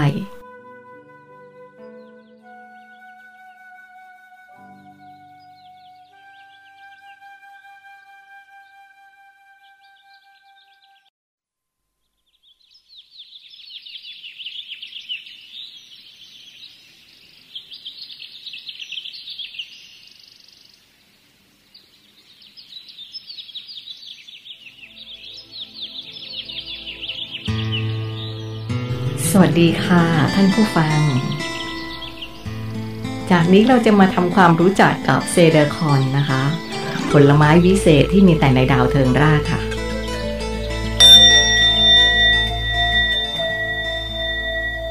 เซเดอร์คอน ลักษณะลำต้นของเขาจะเป็นพุ่มเตี้ยๆ โปร่งๆ มีใบเป็นเส้นเล็กๆ ลำต้นสูงประมาณแค่หนึ่งเมตร และเป็นต้นไม้ที่โตช้ามาก แม้บางต้นจะมีอายุเป็นพันๆปี ก็ยังสูงไม่ถึงเมตร ผลของมันจะมีลักษณะกลมโต ขนาดประมาณ 7-10เซนติเมตร มีผิวสีเหลืองทองสุกใส ความพิเศษของผลไม้นี้คือ จะเรืองแสงในตอนกลางคืน ถ้าเราไปเก็บตอนมืด จะเห็นมันได้ง่ายกว่า ยิ่งลูกที่แก่จัดจะยิ่งเรืองแสง เราชอบเก็บไปฝากพวกชาวเมืองในตอนเช้า แปลกประหลาดจังเลยนะครับ มันชื่อว่าอะไรครับ เราเรียกมันว่าเซเดอร์คอนครับ แปลว่าผลไม้แห่งการทะเลาะ ยังไงนะครับทำไมถึงเรียกมันอย่างนั้นล่ะครับ ทิมถาม เจ้าเซเดอร์คอนนี้ จะมีสีเหลืองทองสุกและเรืองแสงเฉพาะเวลาที่มันอยู่บนต้นเท่านั้น เมื่อไหร่ที่มันหลุดออกจากต้น ความเรืองแสงนั้นก็จะหมดไปทันที เมื่อเก็บมาวันแรก มันจะยังคงเป็นสีเหลืองทองอยู่ รสชาติในวันแรก จะอมเปรี้ยวอมหวานคล้ายกับดุนยา หรือที่พวกคุณเรียกว่าฝรั่ง แต่เมื่อผ่านไป 24 ชั่วโมง หรือเริ่มเข้าวันที่สองสีของมันจะค่อยๆ กลายเป็นสีส้ม รสชาติจะมีความหวานมากขึ้น และมีกลิ่นคล้ายกับซูมีนาหรือมะม่วง วันที่สามมันจะกลายเป็นสีแดงอมชมพู มีรสชาติหวาน มีกลิ่นหอมคล้ายสตรอเบอรี่ วันที่สี่มันจะมีสีแดงสด รสชาติและกลิ่นจะเหมือนองุ่น วันที่ห้าสีจะเข้มขึ้นเป็นสีม่วง รสชาติและกลิ่นจะเหมือนลิ้นจี่ วันที่หก จะกลายเป็นสีน้ำเงินเข้ม รสชาติและกลิ่นจะเหมือนเสาวรส วันที่เจ็ดมันจะกลายเป็นสีดำรสชาติและกลิ่น จะเหมือนกับอินทผลัมแห้ง ส่วนวันที่แปดผิวของมันจะกลายเป็นสีขาวโพลน ที่ขาว เพราะมันจะมีฝ้าขาวๆมาพอกอยู่ด้านนอก รสชาติและกลิ่นในวันที่แปดนี้ จะเหมือนกับทุเรียน และเมื่อถึงวันที่เก้าผิวของมันจะมีความโปร่งแสงมากขึ้น ข้างในจะเริ่มกลายเป็นน้ำสีม่วงๆ เราสามารถปริมันออกมาดื่มได้ รสชาติจะมีความเป็นแอลกอฮอล์นิดๆ เหมือนเดิมไวน์ผลไม้ และถ้าเก็บเลยมาถึงวันที่ 10ถึง12 ผิวของมันจะใสขึ้น น้ำที่อยู่ข้างในก็ใสขึ้น และช่วงนี้นี่เอง ที่มันจะกลายเป็นเครื่องดื่มมึนเมาที่รสชาติเยี่ยมที่สุด มีผลไม้ที่พิสดารอย่างนี้ด้วยหรือครับ จากนี้จะเป็นองค์ความรู้ของรูปธรรมชั้นสูงท่านรุทรต่อนะคะ ชัยชนะของพวกเราไม่ใช่การมีอำนาจเหนือ ผมขอเรียกมันว่าแผนการปรับจิตสำนึกของมนุษย์โลกจะดีกว่า ชัยชนะของผม คือการทำให้เขาเกิดสำนึกแห่งความรักทำให้เขากลับใจเสียใหม่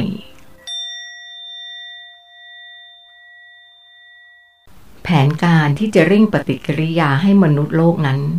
เกิดสำนึกแห่งความรักได้อย่างรวดเร็ว โดยผ่านเงื่อนไขที่สร้างความสะเทือนใจอย่างมาก เพื่อกระตุ้นให้เขาเหล่านั้น สร้างปฏิบัติการแห่งความรักขึ้นมาพร้อม ๆกัน ในอดีต เราใช้วิธีให้คนไปรวมตัวกัน ณสถานที่ใดสถานที่หนึ่ง และสร้างกระแสแห่งความรักออกไปสู่จักรวาล และแกนโลกพร้อมๆ กันด้วยกุศโลบายบางอย่าง เช่น สวดมนต์ ร้องเพลงที่มีเนื้อหากระตุ้นให้รัก หรือฟังการพูดเพื่อปลุกเร้าให้ทุกคนแสดงความรักออกมาพร้อม ๆกัน แต่ในปัจจุบัน วิธีการเหล่านั้น ใช้ไม่ได้ผลเสียแล้ว เพราะว่ากิจกรรมต่างๆ ถูกจัดขึ้นด้วยวัตถุประสงค์ที่ไม่เหมือนเดิม และคนที่ไปร่วมพิธีเหล่านั้น ก็ไปด้วยวัตถุประสงค์ที่แอบแฝง จากแต่เดิม ไปเพื่อการจะให้ หรือไปเพื่อมอบความรัก กลับเป็นการไปเพื่อต้องการจะเอา หรือต้องการจะได้ เช่น ต้องการได้บุญ หรือแม้กระทั่ง ต้องการได้ไปสวรรค์ ก็ล้วนเป็นการไปเพื่อเอาทั้งสิ้น ดังนั้นมันจึงไม่เกิดผลรวมทางพลังงานแห่งความรักอย่างแท้จริง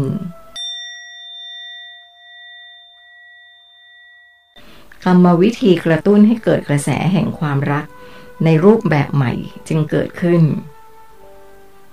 โดยพวกเราจะเป็นผู้กำหนดสร้างเองเช่น การทำให้เกิดภัยพิบัติขนาดใหญ่ ที่มีความเสียหายทั้งชีวิต และทรัพย์สินจำนวนมาก วิธีการนี้ใช้ได้ผลมาก เพราะหลังจากที่เราทำให้เกิดเหตุการณ์ขึ้น กระแสแห่งความรักแบบรวมหมู่ก็จะเกิดขึ้นอย่างต่อเนื่อง ยิ่งถ้าเป็นเหตุการณ์ที่ร้ายแรง กินพื้นที่ความเสียหายมากและยาวนาน แรงกระเพื่อมของคลื่นความรักจะยิ่งมาก และต่อเนื่องกันหลายวัน หรือบางทีนานเป็นเดือนเลยทีเดียว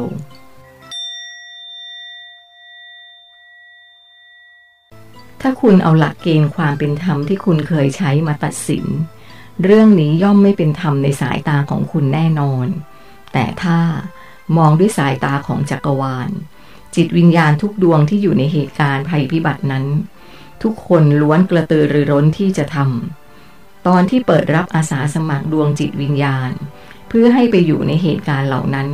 พวกเขาถึงแย่งกันเลยด้วยซ้ำ เพราะว่าจิตวิญญาณที่อาสาพวกนี้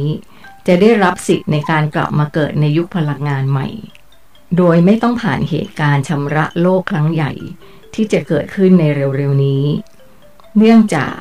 จิตวิญญาณที่อาสาไปเป็นเงื่อนไขให้เกิดความรักนั้น ได้เป็นผู้ลงทุนให้กับคนที่ยังอยู่บนโลก ดังนั้น คนที่ยังอยู่บนโลก ต้องทำตัวให้คุ้มค่ากับการลงทุนนี้ คือจะต้องแสดงออกซึ่งความรักออกมาให้มากที่สุด เท่าที่จะทำได้ ดังนั้น กลุ่มคนที่ยังดำรงอยู่เพื่อเหตุการณ์สำคัญนี้ จะต้องมีคุณสมบัติแห่งความรักที่เต็มเปี่ยม เป็นคนที่พร้อมจะมอบความรักให้กับใครก็ได้ตลอดเวลา หากใครที่เพิกเฉย หรือไม่มีคุณสมบัตินี้ประจำตัว ช่างเทคนิคที่ทำหน้าที่ปฏิบัติการชำระโลก จะมองไม่เห็นเขาเลย เขาจะถูกมองเป็นแค่ก้อนหินหรือวัตถุที่ไร้ค่า และเมื่อถึงเวลานั้น เวลาที่จะมีการปรับแต่งน้ำหนักมวลบนพื้นผิวโลก ให้อยู่ในตำแหน่งใหม่ตามพิกัดที่ต้องการ เขาคนนั้นจะถูกกลบฝังไปพร้อมกับขยะเทคโนโลยีอื่น ๆ ที่มีการวางแผนไว้ นี่คือข้อแตกต่างระหว่างคนที่เสียชีวิต โดยการอาสามาเป็นเงื่อนไข ให้คนได้แสดงออกซึ่งความรัก กับคนที่เสียชีวิตในระหว่างปฏิบัติการชำระโลก เครื่องจักรนี้ต้องการผู้ที่จะมาทำหน้าที่คนใหม่ ที่มีความสามารถมากกว่า หรือตระหนักในหน้าที่มากกว่าเดิม และนี่เป็นสิ่งที่ผมกำลังทำใจยอมรับว่า มันกำลังจะเกิดขึ้น เพราะถ้าหากดวงจิตวิญญาณดวงใดดวงหนึ่งหายไปจากระบบ รูปธรรมที่เหลือหรือรูปธรรมสมาชิก ที่รอคอยการกลับไปเป็นหนึ่งเดียวกัน ก็จะไม่มีโอกาสได้กลับคืนสู่แดนสุญญตาไปด้วย ถึงแม้ว่า เขาเหล่านั้นจะอยู่ในแดนสุขาวดีที่มีแต่ความสุข มีชีวิตที่เป็นนิรันดร์ไม่มีวันตายก็ตาม แต่ในส่วนลึกของหัวใจแล้ว เขายังปรารถนาที่จะรวมเป็นหนึ่งเดียวกัน และยังปรารถนาที่จะกลับไปเป็นหนึ่งเดียวกับต้นกำเนิด ซึ่งเป็นเป้าหมายสูงสุดด้วย ที่ผมเสียใจอย่างมากก็คือ เวลานี้ไม่มีใครสักคนที่จะสำเนียกรู้ถึงความทุกข์ทรมาน ที่จะเกิดขึ้นหลังจากที่พวกเขาถูกกลบฝังลงไปใต้บึงไฟนรกแห่งนี้ ผมอยากจะให้ดวงจิตดวงใดดวงหนึ่ง ที่เคยถูกกลบฝังในเหตุการณ์ของมหานครแอตแลนติส ได้กลับเข้ามาเล่าประสบการณ์มีชีวิตอยู่ในบึงไฟแห่งนั้น ให้คนบนโลกของคุณในเวลานี้ ได้ฟังว่า เขามีความรู้สึกอย่างไร ตลอด 8,000 ปีที่ผ่านมา แต่ก็น่าเสียดายที่เขายังไม่ได้รับอนุญาตให้ขึ้นมา จนกว่าจะถึงเวลานั้น ซึ่งผมเดาว่า เขาจะต้องพูดเป็นเสียงเดียวกันเลยว่า อย่าได้เป็นคนที่ถูกกลบฝังเป็นอันขาด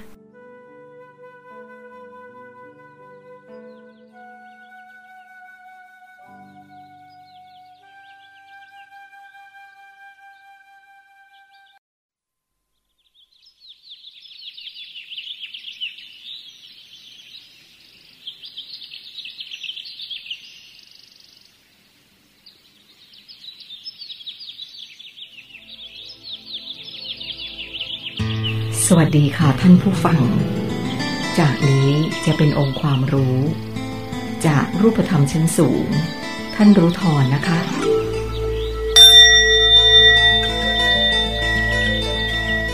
ขณะนี้ผมได้แต่ประวิงเวลาให้มันเกิดขึ้นช้าที่สุด เท่าที่จะทำได้ เพราะถ้าหากปล่อยให้มันเกิดขึ้นตอนนี้ ดวงจิตที่คาดว่าจะถูกกลบฝัง น่าจะมีจำนวนมากมายมหาศาล ถึง 90 ใน 100 ส่วน ของประชากรทั้งหมดบนโลกในปัจจุบัน และเหตุการณ์นี้ ก็จะนับว่าเป็นการสูญเสียทางจิตวิญญาณครั้งใหญ่ที่สุด ตั้งแต่กำเนิดโลกใบนี้ขึ้นมา และตอนนี้ฉันกำลังรอคอยคนคนหนึ่ง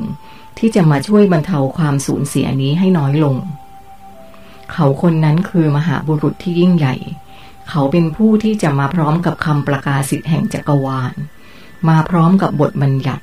ที่เป็นแนวทางการมีชีวิตบนโลกยุคพลังงานสนามแม่เหล็กใหม่ เขาจะเป็นคนพาทุกคนที่เห็นด้วยกับสิ่งที่เขาพูด ข้ามผ่านช่วงเวลาแห่งการชำระโลกครั้งใหญ่นี้ เขาจะเป็นผู้นำทางจิตวิญญาณในโลกยุคพลังใหม่ ที่จะเกิดขึ้นในอนาคต และเมื่อถึงเวลานั้น จะไม่ใช่เขาเพียงคนเดียวที่เป็นคนนั้น เออ ขอโทษนะครับ ผมเข้าใจเกือบทั้งหมด ยกเว้นประโยคสุดท้ายนี่แหละครับ ทิมถาม ก็หมายความว่า เมื่อใครคนใดคนหนึ่งเห็นด้วยกับเขา คนคนนั้นก็จะกลายเป็นเขาไปโดยปริยายไงละ่ะ คุณจะได้เห็นเขาเมื่อเขามา ยกเว้นเขาจะไม่มา ตอนนี้เขาคนนั้นยังไม่ได้ตัดสินใจเลยว่าเขาจะมาหรือไม่มา เอาเป็นว่าคุณจงวางใจเถอะว่า คุณจะได้เห็นเขาอย่างแน่นอน เพราะมันอยู่ในแผนการ แต่ตอนนี้หน้าที่ของคุณคือ ต้องทำให้ตัวเองมีคุณสมบัติของการเป็นประชากรแห่งดาวโลกเทิงร่าให้สมบูรณ์ก่อน คุณยังระลึกได้อยู่ไหมว่า จะต้องหายใจให้ลึกและยาวตลอดเวลา เขาย้ำบทเรียน คุณอย่าบังคับเป็นอันขาด เพราะมันจะไม่เป็นธรรมชาติ ขอให้คุณตั้งใจให้มันเป็นเรื่องสำคัญที่สุดในชีวิตก็พอ เพราะพฤติกรรมปกติของคุณคือ สิ่งใดที่คุณเห็นว่าสำคัญ หรือมีความปรารถนา คุณจะคิดถึงมันและมักจะคิดถึงอยู่ตลอดเวลาด้วย สิ่งที่ต้องทำคือ คุณต้องบอกกับตัวเองทุกวัน สั่งการเข้าไปในดวงจิตของคุณทุกวันว่า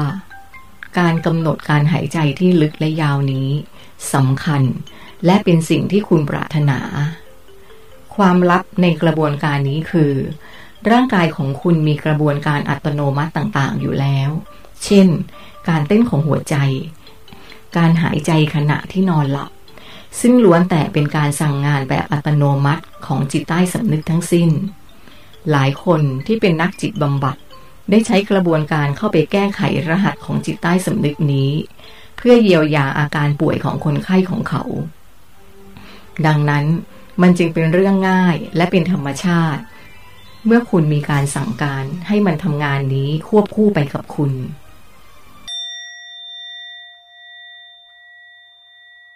คุณเคยสงสัยบ้างไหมว่า เวลาที่คุณกลัวหรือตื่นเต้นทำไมหัวใจของคุณถึงเต้นแรงและหายใจถี่มากขึ้น เขาถาม ก็มันเป็นเรื่องธรรมชาตินี่ครับ ทิมตอบใช่ มันเป็นเรื่องธรรมชาติ แต่ที่ผมถามคือ คุณไม่สงสัยบ้างเลยหรือครับว่าทำไมมันถึงเป็นอย่างนั้น อืม ไม่ครับทิมตอบพวกคุณมักจะไม่สงสัยในเรื่องที่ควรจะสงสัย ทั้งที่เป็นเรื่องของตัวเอง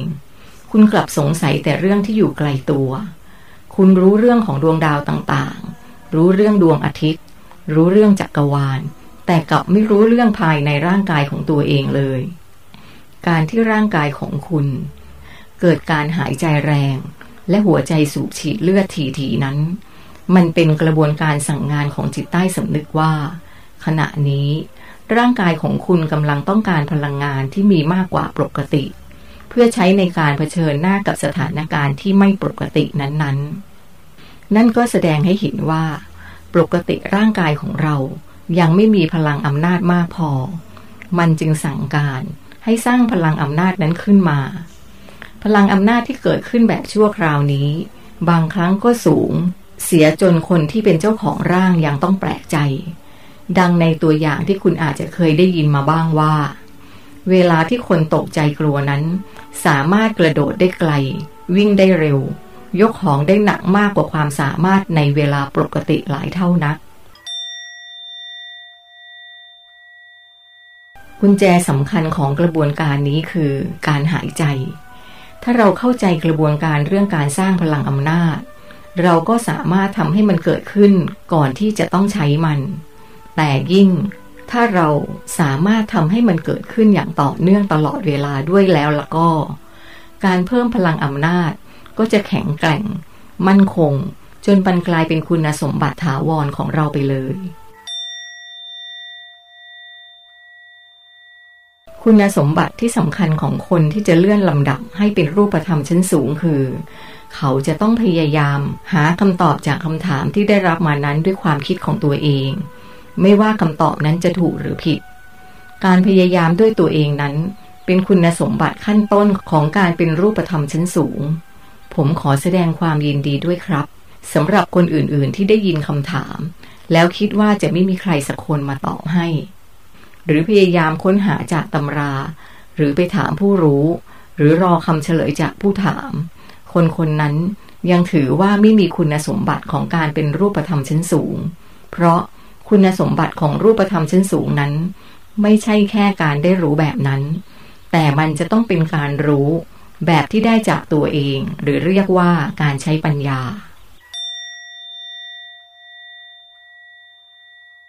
การพยายามหาคำตอบด้วยตัวเองนั้น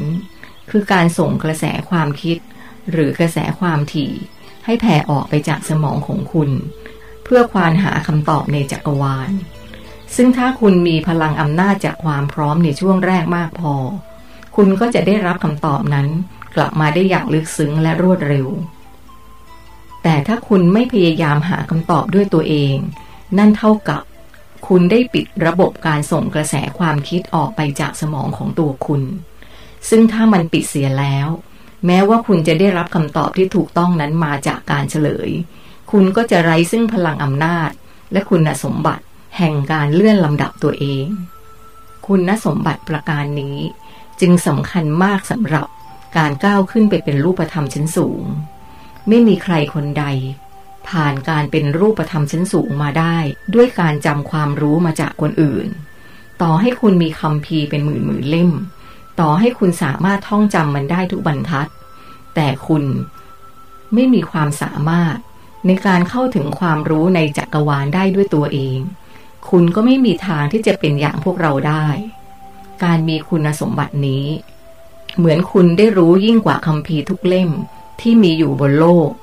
ความรู้ในจักรวาลยังมีอีกมากมายมหาศาล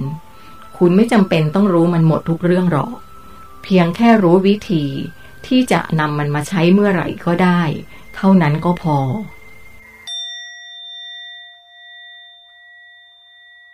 สิ่งที่คุณจะต้องฝึกฝนในประการต่อมาคือ ไม่ใช่แค่รอให้ใครคนใดคนหนึ่งมาตั้งคำถาม เพื่อให้คุณหาคำตอบเท่านั้น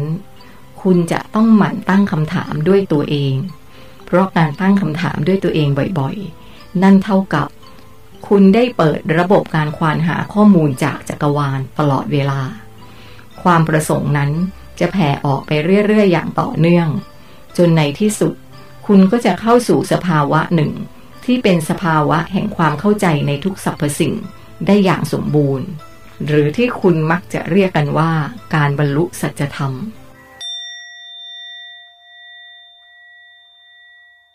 บุคคลที่ได้ชื่อว่าเป็นมหาบุรุษแห่งโลกของคุณทุกๆคน ล้วนแล้วแต่ใช้กระบวนการนี้ทั้งสิ้น ไม่ว่าจะพบเห็นสิ่งใด เขาจะเริ่มต้นด้วยการตั้งคำถามทันทีว่า แท้ที่จริงแล้วมันคืออะไรคำว่าแท้ที่จริง นั้นมีความหมายลึกซึ้งกว่าที่จะใช้ทักษะการรับรู้แบบมนุษย์ปกติ การที่จะรู้ว่าอะไรเป็นอะไร ตามความเป็นจริงนั้น จำเป็นต้องอาศัยหลักการที่กล่าวมาข้างต้นคือ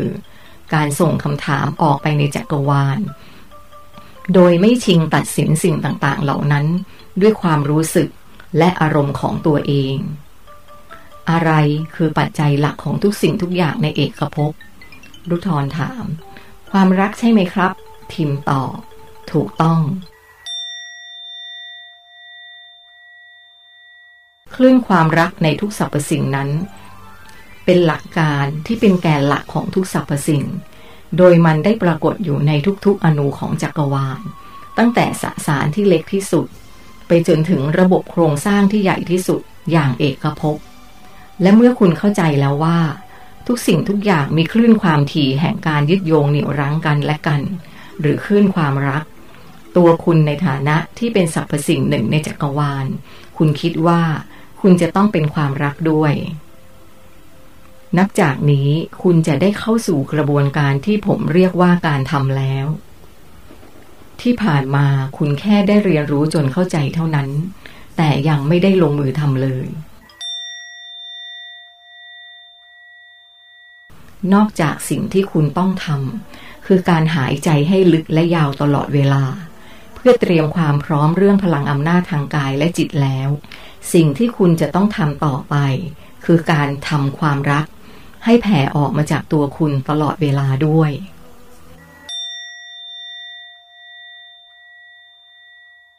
ผมจะเริ่มต้นด้วยการมอบความรักที่สำคัญอันดับแรกก่อน นั่นคือ การมอบความรักให้กับจิตวิญญาณของคุณเอง ที่บอกว่าสำคัญ เพราะสิ่งนี้คือฐานที่มั่นของตัวคุณ อย่างที่คุณเคยได้รู้มาก่อนหน้านี้แล้วว่า ภายในตัวของคุณนั้นมีจิตอีกจิตหนึ่ง ที่ฝังอยู่ในส่วนที่ลึกที่สุด จิตนี้จะเรียกว่าถูกกักขังก็ได้ เพราะปกติเขาจะมีความอิสระ สามารถเคลื่อนที่ไปไหนมาไหนได้ทั่วทั้งจักรวาล แต่ด้วยการอาสามาทำงานในห้องเครื่องจักรวาลแห่งนี้ เขาจึงจำเป็นต้องมาอาศัยอยู่ในร่างกายที่เป็นรูปธรรมนี้ โดยมาทำหน้าที่แค่เป็นประธาน หรือเป็นแค่เจ้าของรูปธรรมเท่านั้น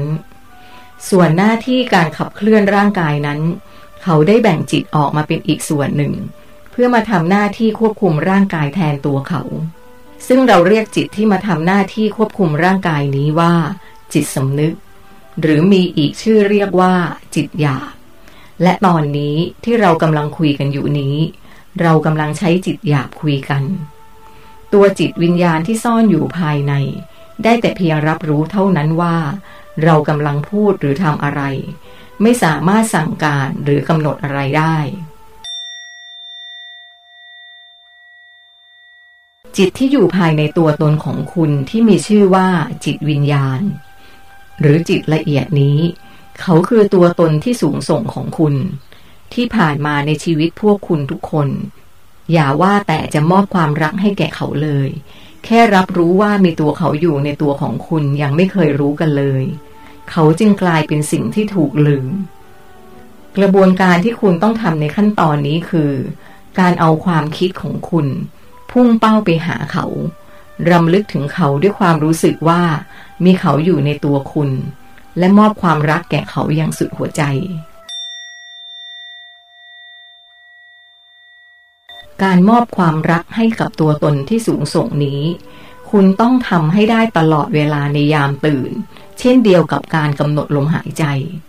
คุณไม่ควรทำด้วยการเพ่งหรือการบังคับ เช่นกัน คุณควรทำมันด้วยความปรารถนาอย่างแรงกล้า